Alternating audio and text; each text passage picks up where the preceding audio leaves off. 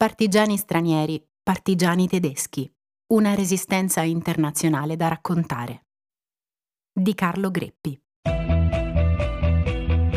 Ti piacciono i nostri podcast e apprezzi il nostro lavoro?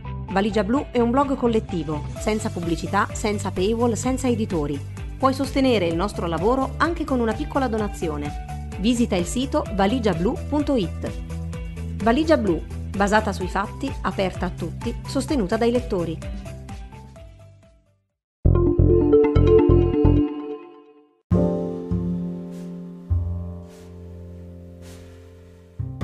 Lo storico partigiano.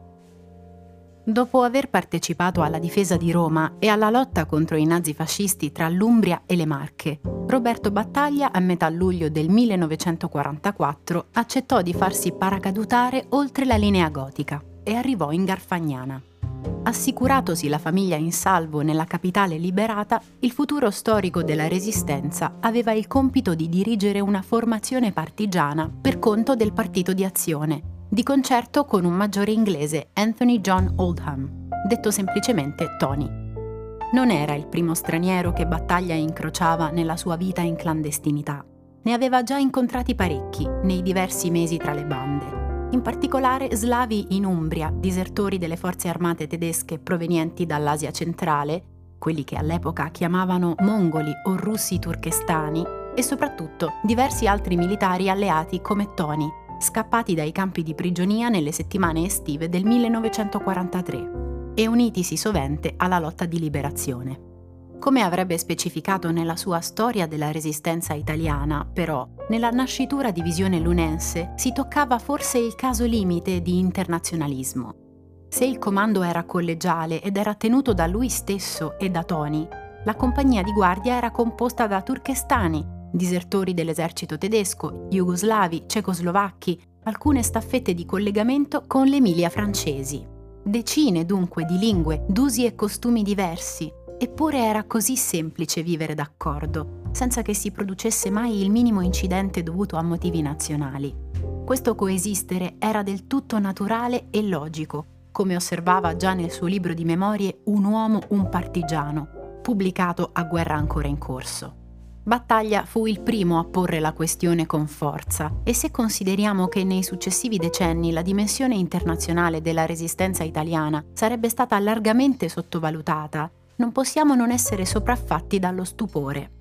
Furono infatti oltre 50 le nazionalità che affollarono il partigianato, come hanno sottolineato i Wu Ming in un articolo che nel 2019 ha avuto il merito di proporre un accurato e aggiornato carotaggio di questo aspetto straordinario della lotta di liberazione. Il dato più commovente, a mio modo di vedere, sono le migliaia di disertori delle forze armate tedesche, Citerò poco oltre una mia stima per quanto concerne il fronte italiano, che scelsero il passaggio al nemico, anche a causa della percezione sempre più chiara della guerra ai civili messa in campo dai nazifascisti. Perché, come avrebbe scritto sempre Battaglia, non senza una punta di commossa retorica, nella sua storia del movimento di liberazione bisogna segnalare che il partigianato ebbe la capacità di recuperare e di strappare al nemico non solo le armi, ma gli uomini. Opera rischiosissima che non sempre dette i frutti sperati, ma tuttavia costituì un'ulteriore e perentoria dimostrazione della validità internazionale della resistenza. Così forti, così imperiosi da far breccia persino nel compatto esercito tedesco. Tutto questo permise di recuperare alla causa dell'umanità non solo gli elementi inseriti in esso a forza, avrebbe aggiunto, rimettendo mano alla sua opera nei primi anni 60, inserendo un nuovo paragrafo intitolato L'internazionalismo partigiano e in un altro scritto coevo a questa rivisitazione intitolato Partigiani tedeschi nelle file della resistenza italiana. Ma anche gli stessi dominatori tedeschi, conseguendo così il punto più alto che possa conseguire un movimento di liberazione nazionale. D'altra parte, come disse ai suoi uomini il savonese Achille Cabiati, detto Michelangelo, comandante del distaccamento calcagno della divisione Garibaldi Gino Bevilacqua e futuro pittore e scultore, ogni uomo del nemico che passa a noi vale per due, uno di meno a loro e uno di più a noi. Per questa ragione bisogna avvicinare tutti, soldati del Monte Rosa, Brigate Nere, San Marco, perfino i tedeschi è vero che fra tanti ce ne possono essere di pericolosi, di increduli, di leggeroni e perfino di dichiarati avversari politici. Questo è un rischio che dobbiamo correre. D'altra parte, le loro scelte non sono state fatte spontaneamente. Il tedesco buono. Tra le vicende che Battaglia rievocò nei primi anni 60, nelle sue pagine fondamentali dedicate all'internazionalismo partigiano, c'è quella di Rudolf Jacobs, oggi il più noto alla storiografia nello spazio pubblico e protagonista del mio saggio Il buon tedesco.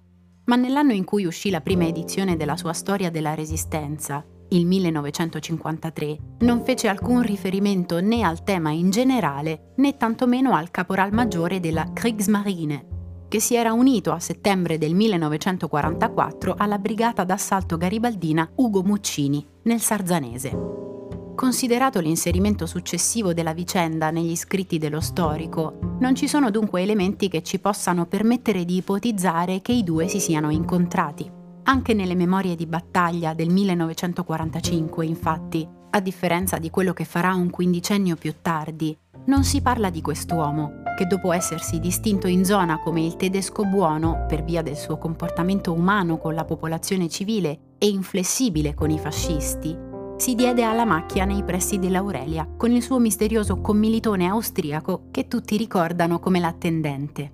Trovò riparo tra i contadini del posto, intensificando i contatti con il partigianato locale. Si unì alla Muccini e morì in un eroico assalto all'albergo Laurina, divenuto una caserma fortificata delle Brigate Nere Sarzanesi il 3 novembre del 1944. Questo significa che, per un amaro tiro della storia, è mancato un possibile momento di dialogo tra quello che sarebbe stato il più celebre storico della resistenza italiana per decenni e quello che sarebbe rimasto a lungo il più celebre partigiano tedesco combattente.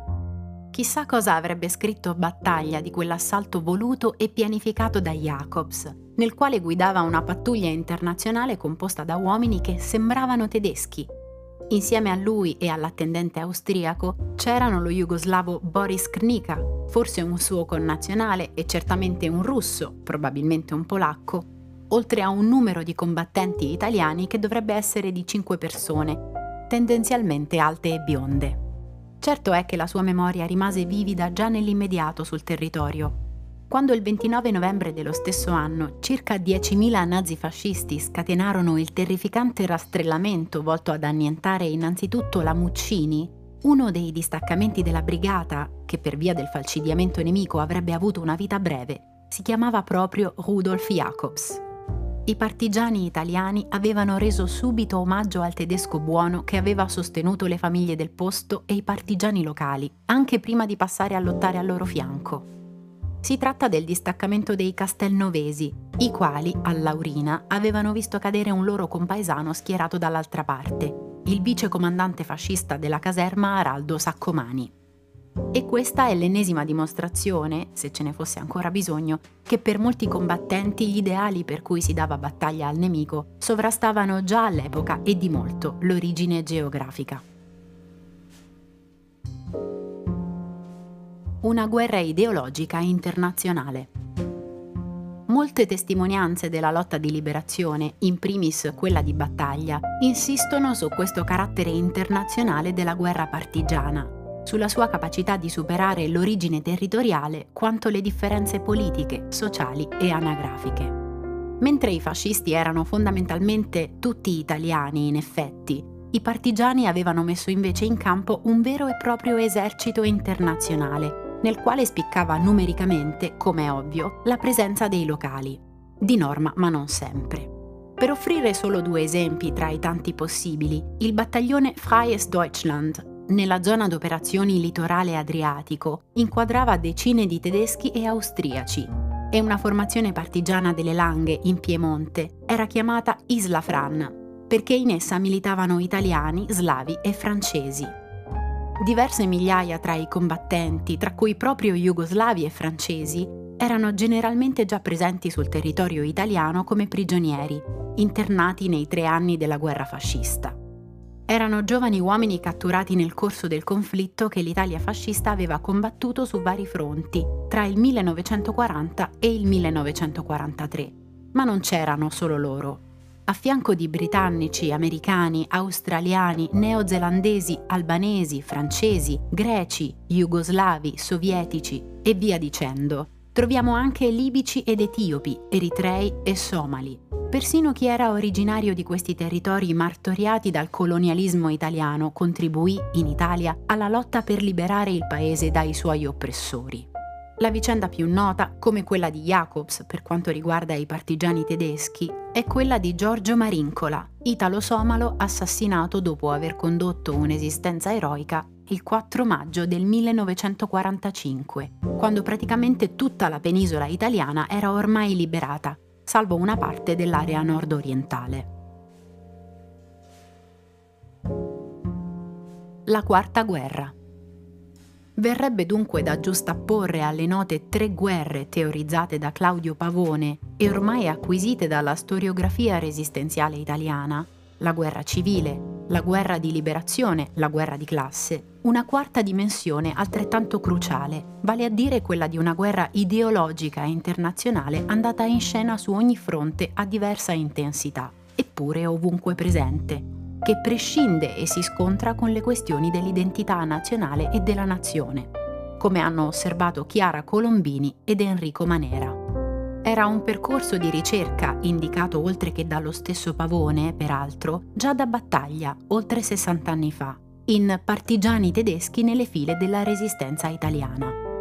Proprio il caso dei disertori delle forze armate tedesche è quello che secondo lui meglio dimostra come la storia della seconda guerra mondiale e della resistenza non possa in alcun modo ridursi ad un urto fra nazioni, che la linea di divisione fra i due campi opposti corre non solo all'esterno, ma all'interno degli stati belligeranti. Considerando la decisa impennata dettata dal panico delle ultime settimane di guerra, che rese anche difficile contarli, in Europa i disertori delle forze armate tedesche possono essere stimati nell'ordine delle centinaia di migliaia, su circa 20 milioni di combattenti impegnati sui vari fronti. Furono oltre 22.000 le sentenze di morte per diserzione emanate e almeno 15.000 vennero in effetti applicate come auspicava Hitler già nel Mein Kampf. Se un uomo in guerra può morire, scriveva il futuro dittatore austriaco, il disertore deve. E infatti molti altri, chissà quanti, vennero giustiziati su due piedi. Ma limitiamoci ad osservare i dati certi. 15.000 esecuzioni. È una cifra impressionante se comparata con i 48 giustiziati nella guerra precedente dal Reich tedesco e con i 40 messi a morte dalla Gran Bretagna e i 146 dagli Stati Uniti nel secondo conflitto mondiale, e considerando le centinaia di migliaia di disertori che, scampata la pena capitale, vennero imprigionati o spediti in battaglioni punitivi. Se da un lato non bisogna dimenticare, come ha rivelato negli anni 90 innanzitutto in Germania e in Austria, la Wehrmacht Ausstellung, la mostra itinerante sulla guerra di sterminio e sui crimini della Wehrmacht, che la guerra ai civili non era stata fatta solamente dalle unità più spietate e più ideologicamente vicine al nazismo, ma anche da molti soldati e ufficiali, né che tanti uomini comuni parteciparono senza farsi troppi scrupoli al massacro, spesso prendendoci anche gusto, Dall'altro, la vicenda dei disertori è un elefante che si aggira in un silenzio spettrale tra le rovine della guerra dei trent'anni del Novecento, la guerra civile europea del 1914-1945.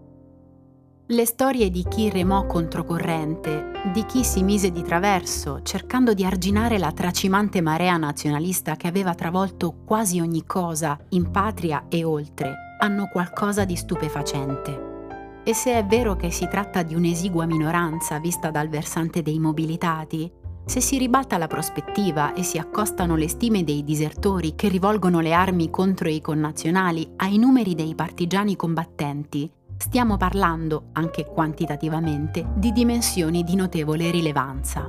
Ipotizzo che siano tra i 2 e i 3.000 i combattenti tedeschi e austriaci unitisi ai partigiani, non conteggiando peraltro le svariate migliaia di commilitoni di differenti nazionalità arruolati più o meno a forza dal Terzo Reich, soprattutto cecoslovacchi, polacchi e sovietici di varie provenienze. Un piccolo esercito, indubbiamente.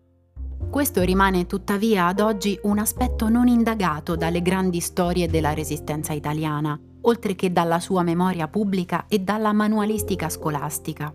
Per quel che può valere ho cercato di rimediare.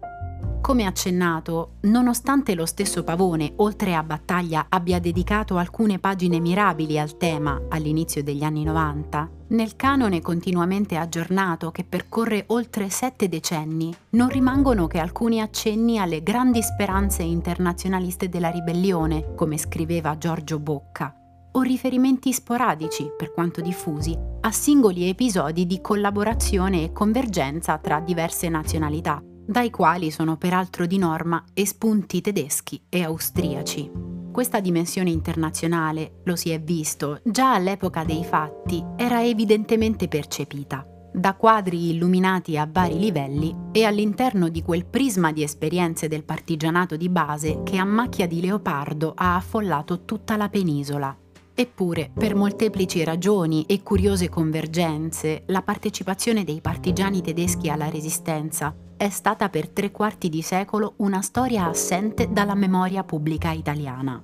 Ogni percorso umano come quello di Jacobs, che non corrisponde allo stereotipo del cattivo tedesco, costringe infatti ad una ridefinizione della percezione di quella storia che disturberebbe, è evidente, l'immagine speculare e contraria del bravo italiano. Celebriamo la resistenza transnazionale.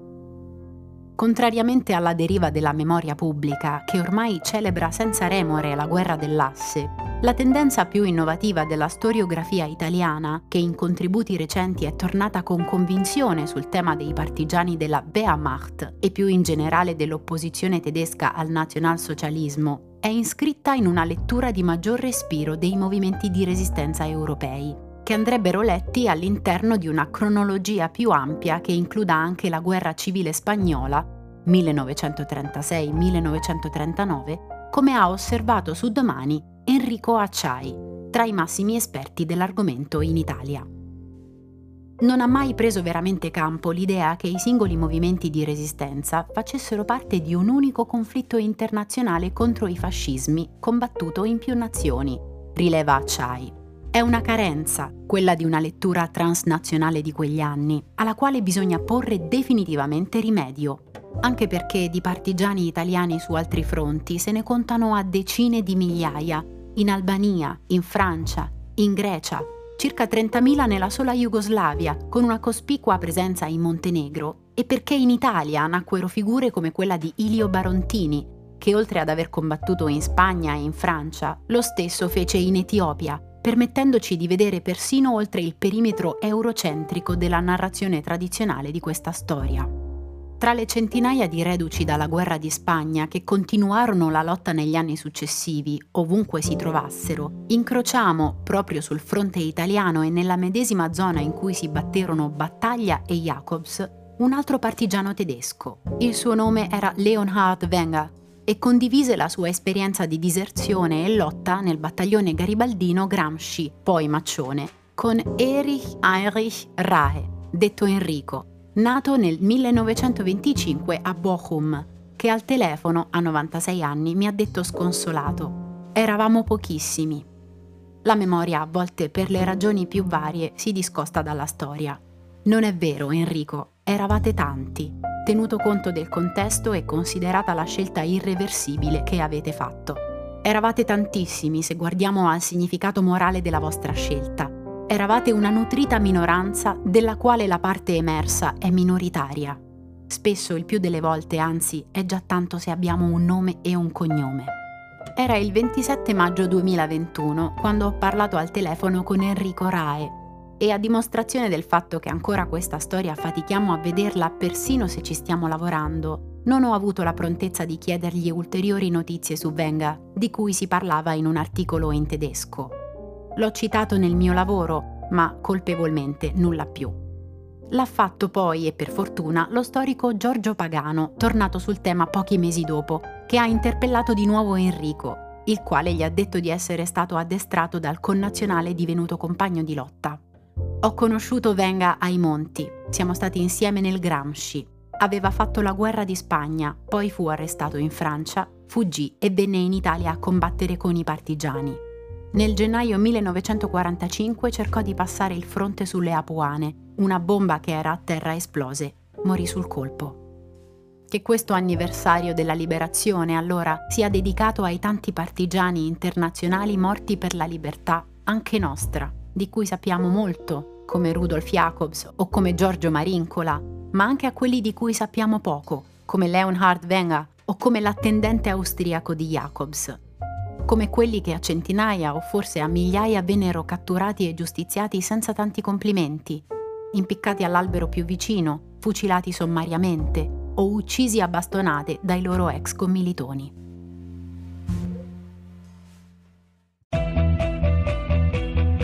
Ti piacciono i nostri podcast e apprezzi il nostro lavoro? Valigia Blu è un blog collettivo, senza pubblicità, senza paywall, senza editori. Puoi sostenere il nostro lavoro anche con una piccola donazione. Visita il sito valigiablu.it. Valigia Blu, basata sui fatti, aperta a tutti, sostenuta dai lettori.